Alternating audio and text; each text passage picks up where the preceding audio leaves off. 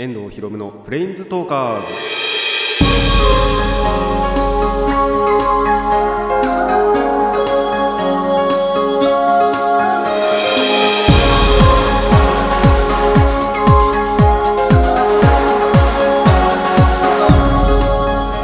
ラジオの前の皆さんこんにちは。遠藤博夢のプレインズトーカーズ。パーソナリティの遠藤博夢です。この番組はアニメゲーム声優が大好きなこの僕遠藤ひろむがマジック・ザ・ギャザリングのプレインズ・ウォーカーがいろいろな次元を旅するがごとくいろいろなジャンルの話をする番組です。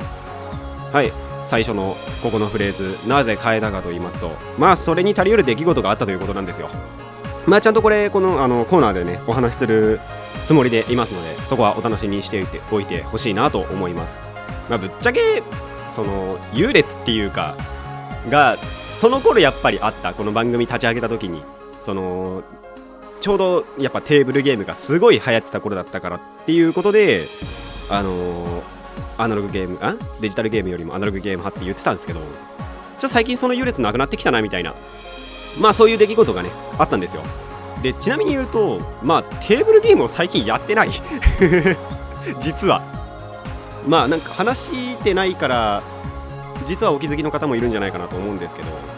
あのやっぱり最近やってるのが本当にそれこそギャザとか遊戯王とかのカードゲーム。まあ一応テーブルゲームのくくりの中にそのカードゲームってあるんでテーブルゲームといえばテーブルゲームなんですけどまあその中でも本当にカードの部分カードゲームしかやってないんでまあ一応アナログっちゃアナログなんですけども確かに。ただそのテレビゲームをですね最近やったんですよ友達と。めちゃくちゃ楽しかったんで。まあもうゲームはゲームだしどっちも。ゲームというくくりで見るならゲームなんだしじゃあもうどっちも好きでいっかみたいな。そんな感じで、あのー、これからはもうこっちでいこうかなと思います。そのままアニメゲーム声優が大好きなという感じでいきたいなと思っています。ただもう一個これ原稿書いてて気づいたのがそうや声優さんの話あんましてないのみたいな。コーナーではあんまり話してないんですよね。確かに。最初のうちのプロログとかで話したぐらいじゃないかなとは思うんですけどプロログとか多分魔法使いプリキュア語った時にでも言ったかなとは思うんですけどもあの、なかなかコーナーで話すことってないかなと思います。で今回もあの原稿を書いてる時に見るとあの、声優さんの話はないです。ただもうあの好きってだけな あの情報としてここの部分だけは受け取ってほしいなと思いますがあのただこれからもアニメゲーアニメゲーム声優大好きな遠藤博でいきたいなと思います。それでは、えー、ラジオの方始めていきましょう。遠藤寛歩のプレインズトーカーズ。今回も Let's planes talk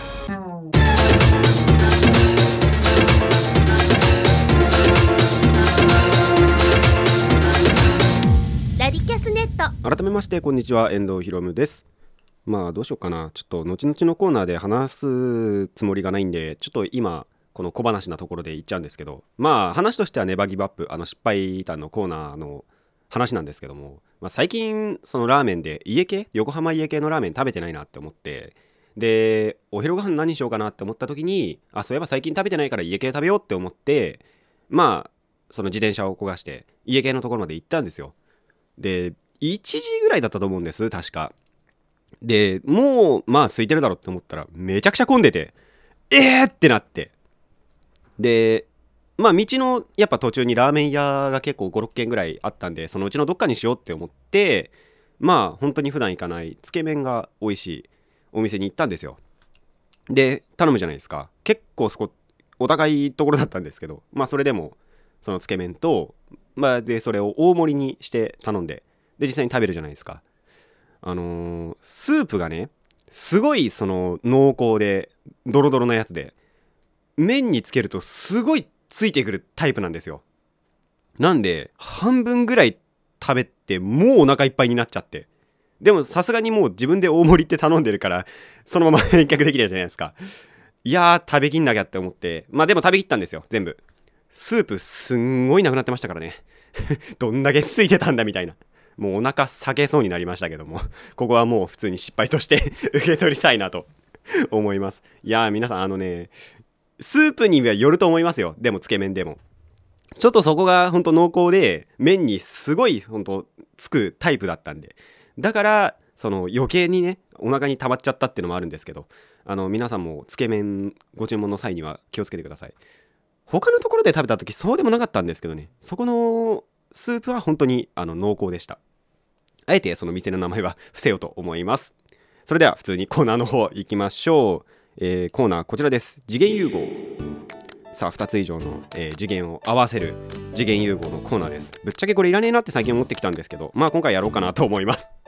今回もまた2つぐらい話しようかなって思います。片方はですねえっ、とフレンダスゲーマーズと。でもう一方が、えーフレンダスとサンディガーフレンダスいらないかなもしかしたら。って思いますが、えーやっていこうと思います。じゃあまず、えーフレンダスとゲーマーズとのところから行こうと思います。まあこれがそのオープニングでも言ったそのテレビゲームをやった時のお話なんですけども、えー友達の家でですね動画撮影をしたんですよ。友達がまあそのニコニコ動画の方だったかな？YouTube 上げてんのかな？の方のでえっ、と動画をアップするということでその動画の撮影をしようという話になってまして。まあそれで、えー、とテレビゲームの動画を撮影してたんですよ。ちゃんとそのなんだろう録画ソフトの方を使って例えばそのテレビの2をなんだろうビデオカメラで映してっていうのではなくなんだろう直撮りっていうのかな。もう画面そのままを録画してもう普通にだから番組を録画するような感じでゲームしてる画面を録画してそれをアップするということでやってたんですね。でやったゲームが、えー、任天堂 switch の星のカービィスターライズっていうゲームと、えーマリオカート8をやったんですよ。まあカービィやったことある方わかると思うんですけど基本的に協力するゲームなんですね。まあそのミニゲームとか以外は。そのストーリーなんかは、えー基本協力プレイで。でその時4人僕とその友達3人と。でやってたんですけどまあ面白かったですね。あの僕基本的にやっぱり対戦するっていうまあテーブルゲームでもなんですけど対戦するとかっていうよりは協力して何か一つを成し遂げるっていう方が好きなのでもうこういうゲームって割と本当大好きなんですね。で今回のこのスターライズはえっ、とちょっと他と違ってまず敵を仲間にできるんですよ。直接。でもう面白いのがだから主人主人公っていうかまあプレイヤー1 1P がカービィで他の、えー、と 2P3P4P はもう敵っていう そんな感じの絵面になるんですね。ただそれがちゃんと味方として、えー、と攻撃っていうかしてくれる。で一緒に攻略していくっていう感じなんですけど。で面白いのが歴代のボスも、えー、と操作できるんですよ。まあたまにゲームだとあのメタナイトっていう敵キャラとかデデデ大王なんかも操作できる時はあるかな。っていうこともあるんですけどマルクっていう、まあ、すごい古いゲームですねこれ、えっと星のカービィスーパーデラックススーファミのゲームですよ。そのボスのマルクを操作できたり。あと、えーリックカインクーっていうまあこれ3種類そのリックっていうキャラクターと、えーカインとクーっていう3つのキャラクターを1人で操作するっていうプレイプレイアップじゃねえや。あのキャラクターもいますしあとなんだっけな。あ次のアップデートまだ来てないのかな？で、えっとドロッチェ。これ DS のゲームの怪盗ドロッチェ団っていうところののドロッチェっていうボスも、えー味方として使うことができるというところでですねなかなか面白いゲームだなと思いました。ただ僕はあんまりそういうなんだろう強キャラ使いたくねえなって思ってたんで まあ一応リックカインクーを使っていたんですけどこれがまた面白いんですよね。まあまずそのリックっていうのが基本形態で地上を歩いてる時なんかはこのハムスターの形態になるんですよ。リックってハムスターなんですけど。でまあジャンプっていう行動やっぱりあるじゃないですかどんなゲームでも。ジャンプするとカインになるんですよ。あカインじゃねえ間違えた。クーだ。えっ、とフクロウの形っていうかその姿をしたクーというキャラクターになります。でそのクーになってる時に攻撃ボタンとか押すとそのクーの攻撃になるっていうのがなるんですね。で水中ステージまあ海とかなんだろうまあ海が基本的かな？とかのに潜ると自動的にマンボウ姿のカインになるというキャラクターを使ってたんですけどなかなか面白かったですね。もう一人で3属性その属性を付与できるっていう システムもあるんですけどリックの時には火を使えてえっ、と空え？いいのか。空の時には、えー風属性が使えてでカインの時には水属性が使えるっていうこういう3つの属性を、あのー使い分けることもできるのでそういうところでも面白いキャラだなと思いました。で実際そのやってる時はですねクリア全クリっていうかクリアはしなかったんですけどなんでまた続きを次の時にやるんじゃないかなと思っています。まあ攻略できまあしきるまではもうちょっと楽しめそうかなと思いますね。あちなみにこのリック・カイン・クーはですねゲームボーイのキャラですね。星のカービィ2というところで。でこれは敵キャラとしてじゃなく、えっと、味方キャラとしてもあの使えたらしいんですけど。ただ、えーと、今回のこのスターライズでは単体として使える。なんかサポートキャラだったんですよね。そこでも。なんでそれを単体として使えるっていう点もなかなか魅力的じゃないかなと思います。あのー、マーケティングするわけではないんですが。これなかなか面白いゲームなのでやってみたらいいんじゃないかなと思います。でマリオカートなんですけど、まあ、マリオカートは純粋に対戦しましたね。えっ、ー、とまあマリオカートっていうぐらいなんで普通にそのレースをしてえっ、ー、とプレイヤー4人と CP が、えー、と8人かな？CP8 つの合計12機でまあ誰が1位になるか争うと。そのレースの方では僕全然ダメだったんですよ。操作が下手くそだったのかまああんまり慣れてなかったっていうのもあるんですけどだって僕最後にやったの多分 DS とかですよ。3DS でもない。もう普通の DS のマリオカートをやったのが多分最後じゃないかなって思うの。あ Wii もやったか一応。そうだ Wii もやりましたね。Wii とか DS ぐらいが最後だったんでそのスイッチでやるっていうのはあとコントローラーも小さいんですよね。それもあってちょっと操作慣れなくってレースの方ではあんまりそのいい結果じゃなかったんですけどあのー、バトルっていうそのレースとはまた別でなんだろうな。例えばその爆弾使って敵を爆裂させる数を爆裂する数を、えっと、競うゲームとかコインを純粋にその多く集めるゲームとか。そういうのでは、えっと、結構いいまあまあいい戦績だったのでそこの辺はまあ良かったかなと思いました。まあここまであれなんですけど語っといてなんですけどもう普通にテレビゲームとして楽しみましたね。あの当初の動画撮影っていうのはあんまりもう意識しなくていいのかなみたいな。ただ楽しくやってるところでも撮影できればやっぱいい動画になるのでそういうところではですねあのー、いい時間だったんじゃないかなと思います。まあそもそも複数人でこうテレビゲームをするっていうのがあんまりないんですよね。家にいれば弟とかいますけど基本的にあんまり2人でやらないみたいな。本当になんだろう特別なことがないと。そういう時にはまあ2人でやったりもしたんですけどなかなかそういうことってなくてで3人以上ってなるとまたもっとないんですよねなんでそういう機会ということもあり、まあ、動画撮影ということもありまあ純粋にテレビゲームを久しぶりにやったということもあり、えー、楽しい時間を過ごすことができましたということで、えーと、次の話に、えーと CM の後行きたいと思います。遠藤ひろむのプレインズトーカーズ、えーと、次元融合の続きでいきたいと思います。まあ、2つ目の話はですね、さっきも言った通り、フレンダスと、えー、サンディガ、日曜日のお話のサンディガなんですけども、まあ、その遊び終わった後に、日曜日も遊べないかということを、社会人の、まあ、会社人、会社に勤めてる友達に言われまして、まあ、そいつが夜勤に入るからカラオケのオールをしようとさすがに断りましたね。そっちはちょっとやめてくれみたいな。もう2回ぐらい経験してるんですけどその度に体ボロボロになってるんでちょっともうオールは勘弁してくれということにしておきました。で家ならいいのかということでまあそれならあのー、まあ、そんな疲れないというかまあ、言うても12時までっていうことだったんで、あじゃあそれなら OK っていうことで、えっ、ー、と、まあ、バイトをするじゃないですか、朝。で温泉行くじゃないですか。その後に友達の家に行くっていう流れを ですね日曜日は組んでいました。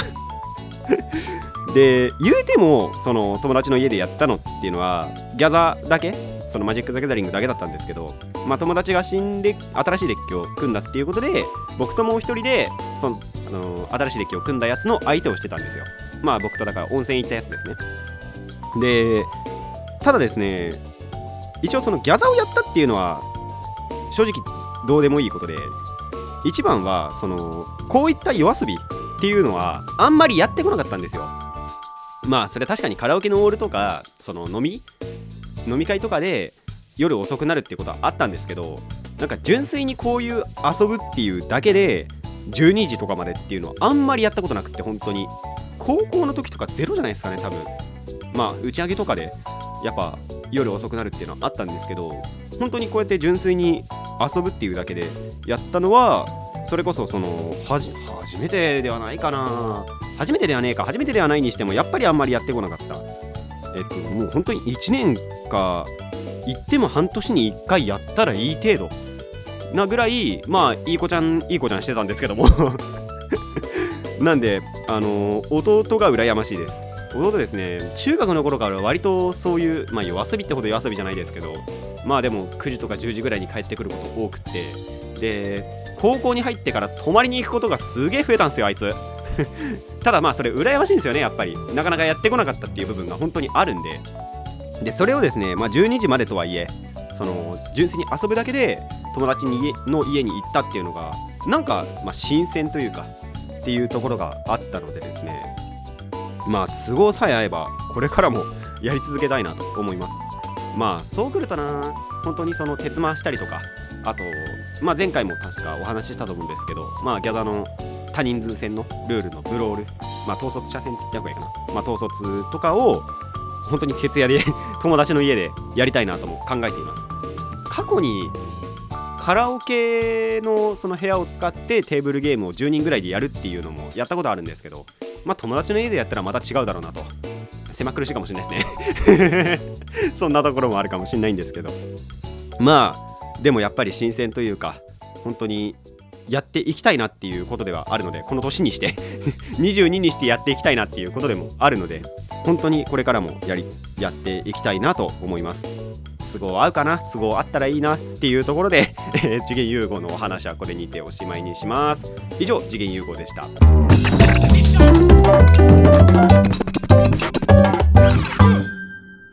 遠藤ひろむのプレインズトーカーズ。続いてはこちらです。トクシード。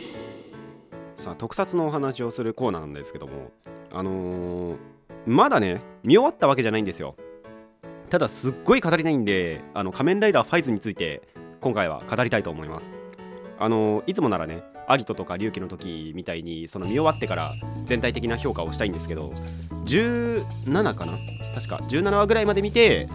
もう今の時点でもすごい面白いんですよファイズが。結構。なんでそのこの時点までの話ではあるんですけどちょっとその気づいたというかあのお話ししたい点をお話ししたいなと思います。まあファイズですね最初に言うと、えっと、2003年から2004年にやっていた、まあ、平成仮面ライダーの4作目の作品ですね。でこれですね仮面ライダーと怪人の戦いっていうのはまあそれまでのねあの仮面ライダーと同じだったりはするんですけどそれにですねもう本当にドラマ的な要素がすごい多くってで人と人との関係性っていうか関わり方っていうかそういうのもすごい丁寧に書いてるなって思いました。なまあどういうところかっていうとですねもう主人公の乾匠まあその仮面ライダーファイズにの主な変身者の乾匠っていうキャラクターがですねもうすごいいいやつなんですよ。本当に。あのまあそのキャ中のその作品内の他のキャラクターからすれば確かにツンケンツンケンしててそのやさぐれてる感じがするって思うんですけどあの見てる側からするとやっぱりその他のところも見れてるわけじゃないですか。そういうところも総合的に評価するとその例えばその味方の慶太郎っていうまあ同じ、まあ、勢力っていうのもまた違うかな。まあ友達というかがいるんですけどそうそいつがその好きな子ができたと言った時があるんですよ。でそのなんだろう好きになったことをたまたま一緒になったってか助けられたことがあったんですね匠が。ただその助けてくれた子が実はその怪人まあ、えっと、ファイズの怪人はオルフェノクっていうんですけどまあこれあのあれですね仮面ライダー初代仮面ライダーでいうショッカーみたいな感じのがファイズではオルフェノクっていうんですけどそのオルフェノクだった。だからあのー、やめとけと。付き合うのはやめとけって言うんですけど。ただやっぱりその慶太郎はオルフェノクってことわからないんで実際に見たわけじゃないんで。ただ匠は見ちゃったんですよ。なんでやめとけって言うんですけど。まあでも言えるわけないじゃないですか。だからって怪人だからやめとけっていうのは言わずにもうとにかくやめとけっていうだけしか言わないんですよ。もう優しくてね。ああダメだ。たっくん優しいっていう。あのー、作品内の他の、まあ、マリっていうヒロインからも最低って言われたりするんですけど。でもそれってなんだろう。全部を言えないからこその優しさっていうところがあってまあなんだろう。本当にキャラがいいなと思ったり。で木場さんっていうこれがですねこれも、えっと、この人も、えっと、オルフェノクなんですよ。だけどあくまで人間として生きたいっていうちゃんと人の心を持ったオルフェノクだったりするのででそういう人たちの葛藤なんかも描かれているのがこの作品すごいいいところだなと思いました。まあオルフェノクでもあと結構面白いのが本当に悪いオルフェノク。もうどうしようもなくて倒すしかないオルフェノクもいれば今の木場さんとかあとその助けてくれた、えっと、長田ゆかちゃんっていうことが。でそれその人たちと一緒に行動している、えっと、カイドウ。カイドウ直哉だったかな？カイドウ直哉っていうキャラクターなんかがその悪いオルフェノクじゃないんですよね。いい,、まあ、いいオルフェノクかっていうとまた違うかもしれないんですけどそのぜ人に対してはそんなにちょっかい出さないみたいな。好き好んでその人をむやみに殺したりしないっていう優しいなんかオルフェノクなんじゃないかなと思います。まあ味方かっていうとまた味方でもないんですけど。でもなんだろうな。たまに悪いオルフェノクなんかも倒してくれたりする。逆に言うとその悪いオルフェノクたちの連中からは裏切り者として見られているっていう。結構仮面ライダー史上初なんじゃないかなと思うんですよね。そういういい怪人っていうのかな。怪人勢力でいながらいい心をちゃんと持っているっていうのはこのファイズが初めてなんじゃないかなと思います。一応その前作の龍騎なんかではミラーモンスターっていうのがまあ怪人だったんですけどこのミラーモンスターもそのまあ味方勢力っていうとまた違うかな。ただ契約をして仮面ライダーに力を貸すんですよね。特定のミラーモンスターは、まあ、例えば龍騎の契約モンスタードラグレッターっていうモンスターはミラーモンスターでありながらでも仮面ライダーに力を貸している。っていうところはあるんですけどでもそれってやっぱりあくまで契約してるから力を貸してるっていうだけであって味方なのかっていうとまた味方じゃないんですよね。あの契約の、まあ、契約金ってわけじゃないんですけどその契約の証としてモンスターのなんだろう命なんかを与えないと逆にその主人を殺しちゃうみたいな設定もあるんで本当になんだろうそういうこともなく純粋にいい心を持っているっていう怪人としては初めてなんじゃないかなと。多分これ後々の電王なんかにつながるものなんじゃないかなとは思うんですけども。でもそういう点で言ってもファイズってなかなかいいんじゃないかなと思います。でまあここもう一つ、まあ、気づいたっていうか思ったことなんですけどあのー、前作の龍騎が割とストーリー的にもえぐいっていう話があったんですけど。もしかしたらこっちの方がグロいんじゃないかなみたいな。あの主に死に方ですね。基本的には。まああまあ龍騎の方が残酷かなっちゃ残酷なんですけど今回のこのえっ、ー、と敵オルフェノクにやられちゃうと体が灰になるんですよ。さあっつってあの溶けてくっていうか砂になってくんでこっちの方が描写としては残酷じゃねえかなみたいな。そんな感じはしました。でストーリーも本当にそのさっき言ったみたいに人と人との関係性なんかが結構あるんでドラマ性っていうか。そういう部分でもたまにやっぱりそのええぐいじゃないですけどヒルドラっぽいところがある。ちょっとドロドロしたところがある。っていう面で見るとこっちの方が龍騎よりもひどいんじゃないかなみたいな。そんな感じはちょっと起きます。まああの悪い意味じゃないですよ本当に。作品としてはすごいいい作品なんでそういう描写があった方がっていうのかな。僕は嫌いじゃないので。なんであのこれからもですねこのファイズは本当に身をちゃんと全部見切りたいなと思います。まあそうじゃなくても全部見切ろうとは思ってたんですけどただ17話まででもすごい面白かったのでまあこれから、えっと、50話だったかなあると思うのでこれからも見たいなと思います。これからはですねなんかそのベルトの取り合い？なんとですねファイズは本当にそのベルトを取り合うっていう 描写描写っていうかストーリーがストーリー上ちょっとあって何人かの人がファイズになったり、まあ、2号ライダー仮面ライダーカイザっていうんですけど2人目のライダー。で3人目がデルタっていう、まあ、大体3人のライダーが出てくるんですけどもうコロコロコロコロ変身者が変わるんですよ。そんなコロコロではないか。なとは思うんですけどまあ結構そのたびたび変わっていく、まあ、最終的にはその主人公とかもともとの変身者とかにあのたどり着きはするんですけどなんでさっきその主な変身者はって言ったんですよね。なんでそのそういうところのあのストーリー上のところも注目しつつ、えーと、仮面ライダーファイズこれからも楽しみたいなと思います。以上特シードでした。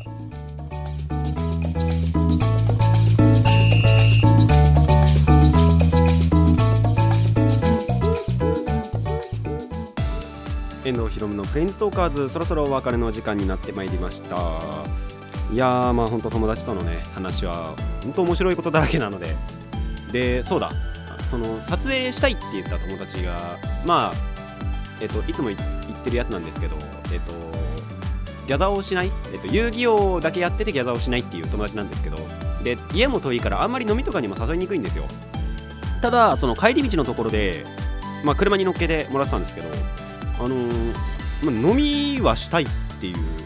ことをそいつの口から聞いたんであマジかと思って。俺その前にそいつまあ省いたってわけじゃないんですけどその誘ってなくてあの違う4人で飲みをしてたことがあってその時にじゃあ誘えばよかったかなみたいなことは思いました。でそいつもあんまりそんな酒ががっつり好きじゃないなタイプじゃなかったはずなんでだから誘わなかったなっていうのもあるんですけどただそのなんだっけなあ焼肉の話から始まったんだっけな。その帰り道でえっと、焼肉屋見つけて今から焼肉すんべみたいな話になってまさすがにしなかったんですけど。ただその時にあの普通の飲み会とかだったらやりてえなってそいつが言い出したんであマジかと思ってじゃあ今度するべっつって。あのー、まあ飲みの約束まあ結構後になるかもしれないんですけど。ただまあ次回もし飲みの話がある時はそいつも誘って一緒に飲みたいなと思います。まあそいつはですねあの酔っ払うといきなり お前誰だってほどいつものキャラとかけ離れたことをあのー、キャラをなんだろう出すやつだったんでまあそういう面も見てて面白いなと思ってたんですけどまあまたそれが見れると思うと面白いなと思いますのでまあまたそいつとも飲みたいなと思います。でファイズの話でもう一個、あのー、してなかった話があるんですけどそうファイズは変身ベルトが携帯のやつなんですよ。携帯型のそのなんかベルトに刺す携帯ってかもう携帯ですね。ベルトに刺すのが携帯みたいな。でその刺す前に GOGOGO エンターを押してそのベルトに差し込むと変身できるっていう。携帯電話を使った仮面ライダーなんですよ。てか変身に。変身に携帯電話を使った仮面ライダーとして有名なので。あのそういうところも注目してあの見てみるといいんじゃないかなと思います。でカイザは913とかあと映画の仮面ライダーなんですけどサイガっていうのがいてサイガは315とかオーガっていう仮面ライダーが000みたいなそういうその大体みんな携帯を使う変身にそれがあの注目ポイントの一つでもありますね、まあ、こっからやっぱいろんな変身アイテムっていうか出てきたんじゃないかなと思いますね。やっぱその前までは構えるとまずベルトが出てきてただ隆起からかなやっぱり違うのは出したのは隆起の場合はなんかカードデッキを、えーと、ベルトに刺す。でファイズで携帯刺してえ、ー、とブレイド。その次5作目はトランプ。まあまあモチーフってだけなんですけどスペードのエースとかを刺すと変身ができるみたいな。そんな感じになってった。あたりの、まあ、最初期の本当に話なのでまあそういうところも注目してみるといいんじゃないかなと思います。ただそれ以上に本当にストーリーとかあのー関係性っていうかそのやり取りとかも面白いのでそういうところも注目してみてください。それでは今回はここまでといたしましょう。遠藤ひろむのプレインズトーカーズ今回のあ今回のじゃねえか。ここまでのお相手は遠藤ひろむでした。また次回もレッツプレインズトーク